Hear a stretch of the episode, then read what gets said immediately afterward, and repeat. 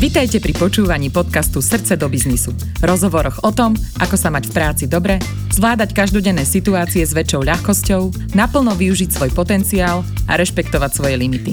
O nás, o ľuďoch v pracovnom prostredí, prakticky a vecne so psychologičkami a trénerkami zo spoločnosti Timan, Martinou Šarišskou a Janou Oleksovou. Jani, každý deň čelíme množstvu problémov. Od malých po veľké, ale vždy ich je veľa to je základ. Ako si môžeme pomôcť, alebo ako to zvládnuť, mm-hmm. túto záťaž? OK. Hovorí, mi tak napadlo, teraz som niekde čítala, že vyriešením jedného problému si zarábaš na nový, takže asi máš pravdu, že tie problémy sú a budú. A je veľmi fajn podľa mňa pozrieť sa na to, aké mám stratégie zvládania tých problémov. Tie copingové stratégie, tých môže byť viacero, niektoré sú nám užitočné a niektoré nám prospešné nie sú. Tak poďme si ich tak nejako spoločne rozdeliť. Určite to, čo môžeš robiť, je zamerať sa na problém. A zamerať sa na problém znamená, znamená nejakým spôsobom ho riešiť.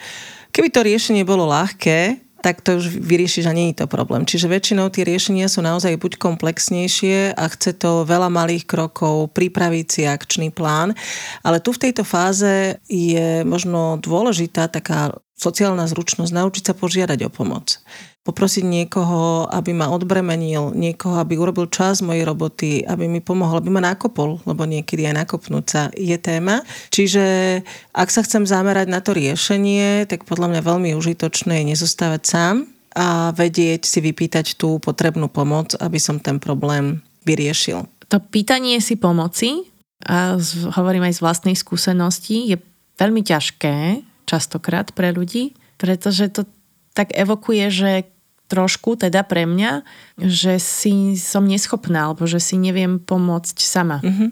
Uh-huh. Dá sa s tým nejak bojovať? Je to len v našej hlave? Alebo je to fakt? Určite je to len v našej hlave, ako všetko na tomto svete, len otázka je, či to vieme, tento program, hej, ktorý veľmi často je naučený už od raného detstva, buď silný, pomôž si sám, vyrieš to, urob a tak ďalej, či ho dokážeme premazať a či ho dokážeme prebiť. Ten program práve spoznáme podľa toho, že nám naskočia tie myšlienky, nechcem rušiť, čo si o mne pomyslia, mal by som to urobiť sám, mne to bola zadaná tá úloha, je to môj problém a tak ďalej.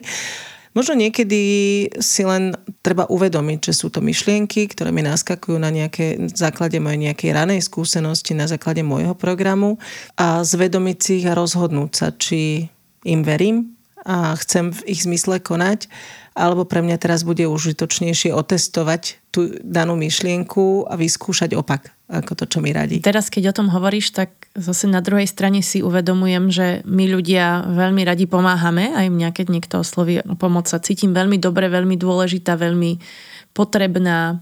Hej, čiže mi to robí dobre keď ma niekto požiada o pomoc a rada pomôžem. Mm-hmm. Na druhej strane mám problém o tú pomoc žiadať. Čiže možno aj toto, že pozrieť sa na to z toho pohľadu, že keď nás niekto žiada o pomoc, tak ako sa cítime, a skúsiť si to aj cez toto možno zvedomiť. Super. My sme natáčali aj samostatný podcast o tom, ako povedať nie, ako sa toho bojíme. No a niekedy mi to fakt, že domyslíme do tri kroky dopredu, že čo ak toho človeka vystavím situácii, keď mi bude musieť povedať nie a bude to jemu samému nepríjemné a preto mne je nepríjemné o to žiadať a tak ďalej. Hej, čiže tu je naozaj dôležité to nekomplikovať, nechať na tom druhom, dať mu slobodnú vôľu v tom rozhodnúť sa, či mi chce povedať áno a pomôcť mu s riešením môjho problému, alebo nie. Tu naozaj, že používajme takéto zaopýtanie, nič nedám. Čiže tá prvá stratégia je vyrieš problém, alebo teda zameraj sa na riešenie problému a neboj sa v tomto kroku požiadať o pomoc. A sú aj nejaké iné ešte stratégie? Hm, ešte tá užitočná býva zmeniť uhol pohľadu, teda nevnímať možno tú situáciu ako problém. Poďme na to obľúbené americké challenge, alebo výzva, alebo príležitosť, alebo čokoľvek, ale pokúsiť sa v tej situácii nájsť niečo, vďaka čomu sa buď naučím nové veci, posuniem, obohatím, a niekedy aj tu je dobré o tom hovoriť možno s niekým iným, alebo sa na ten problém pozrieť, že ako sa na to budem pozerať o 10 rokov na tento problém. Ako by sa na to pozeral môj učiteľ, mentor, ako sa na to pozerá niekto, koho si vážim a tak ďalej. Čiže pracovať tak trošku s tou vlastnou perspektívou, aby som zbytočne možno nevyrobila problém zo situácie, ktorá môže byť obrovským príležitosťou pre mňa samú. To sú tie užitočné A ešte máme aj také neužitočné, Aha, ja som myslela, že len užitočné. Nie, nie, neužitočné býva od toho problému utekať. Uh-huh. Hej, čiže a mňa to netrápi a všetci to tak majú a prečo by som to ja mal riešiť a navrávať si, že to pre mňa nie je problém a utekať od tej situácie. A tak trošku podobné je aj takéto zbožné želanie, že dúfame, že niekto iný to vyrieši za nás, alebo že tá situácia sama od seba odznie. Napríklad v tom time managemente ja vždy dúfam, že ďalší týždeň už bude mať menej tej roboty. Namiesto toho, aby som ho poriešila, tak tak dúfam, že ale tak tam už bude menej a tam si to dokončím a dorobím. To sú obidve sú také únikové, že buď čakáme, že to odznie samo, alebo to vyrieši niekto namiesto nás, alebo sa poťažme stane zázrak a to je veľmi neužitočné. Mm-hmm pokiaľ teda sa nestane ten zázrak alebo nejaká zhoda náhoda nám sa potvrdí, že nám to funguje, a myslíme si, že tie neužitočné stratégie sú vlastne užitočné, ale asi to nie je udržateľné. Tak. Už ten druhýkrát to šťastie mať nemusíme. A tak. asi ani nebudeme. Áno, nemala by to byť naša dominantná stratégia nechať ten problém vyhniť. Hej? Takže to je tak smerom k tomu problému.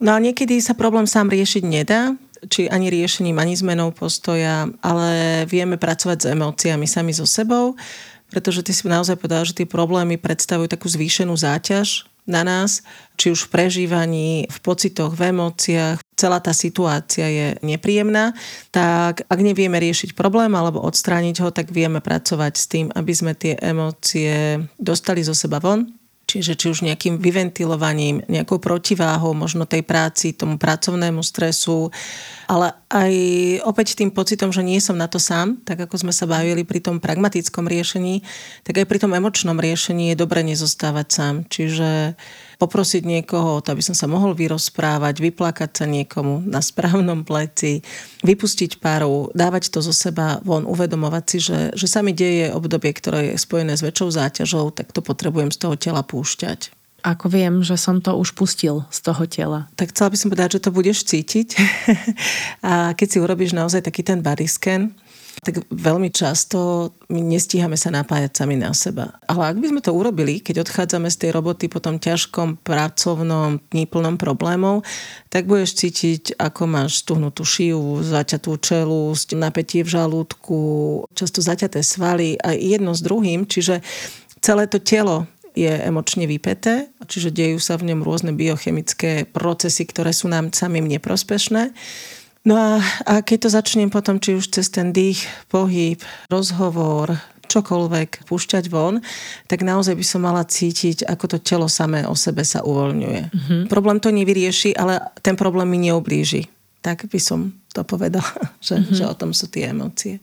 No a naopak tie neprospešné, nech si to vieme predstaviť, tak môže byť to, že sa začnem izolovať, lebo tie problémy mám spojené s ľuďmi, mám spojené so svetom, tí ľudia mi nakopili, tak ja ich nechcem vidieť, čiže sa dám pod tú deku, izolujem sa, odtiahnem sa od ľudí alebo druhé veľmi neprospešné býva takéto sebaobviňovanie, seba kritika, že ja za to môžem, ja som mm-hmm. si mhm. to sám spôsobil, tak mi treba, na teraz žnem, čo som zasial a tak ďalej. Čiže zostávam veľmi často s tou emóciou a ešte si v nej tak bahním, rochním mm-hmm. a v podstate mi celá tá situácia viac poškodzuje. Mm-hmm. Ja si to tak predstavím, že sa zaciklím, že sa neviem z toho cyklu toho sebaobviňovania a zničujúcich nejakých myšlienok dostať von, pretože sa mi stále odohrávajú na pozadí. Áno, a ešte sa aj presvedčím, že si to zaslúžim, že to ja sa teraz musím takto bičovať za to, že sa to stalo a že som to nechal takto ten problém zájsť a jedno s druhým. Takže opäť tu treba sa trošku zvedomiť pri tej situácii, že je mi teraz toto prospešné, čo robím, je mi to užitočné, ako sa správam k tomu a radšej si zvoliť niektorú z tých prospešnejších stratégií. Čiže keď už si uvedomím, že som sa zaciklila, že to trvá veľmi dlho, tie negatívne myšlienky, tak čo mal by som vstať z postele a ísť nájsť nejakú pomoc alebo niekoho, s kým sa môžem vyrozprávať a možno kto mi dá aj nejaký iný pohľad na tie moje problémy. Tak, určite vstať z tej postele a či už sa ti bude žiadať ísť sa s niekým porozprávať alebo prejsť, alebo nejakým spôsobom sa pustiť do jednej malej akcie, ktoré mi pomôže v tom probléme, alebo sa ísť s niekým porozprávať, ako inak sa dá na ten problém pozerať. To mm-hmm. sú mhm. tie užitočné stratégie, ale to, že sa budeš bičovať sám seba v tej posteli, nikomu nepomôže. A ako to máte vy? Aké ďalšie témy vás zaujímajú?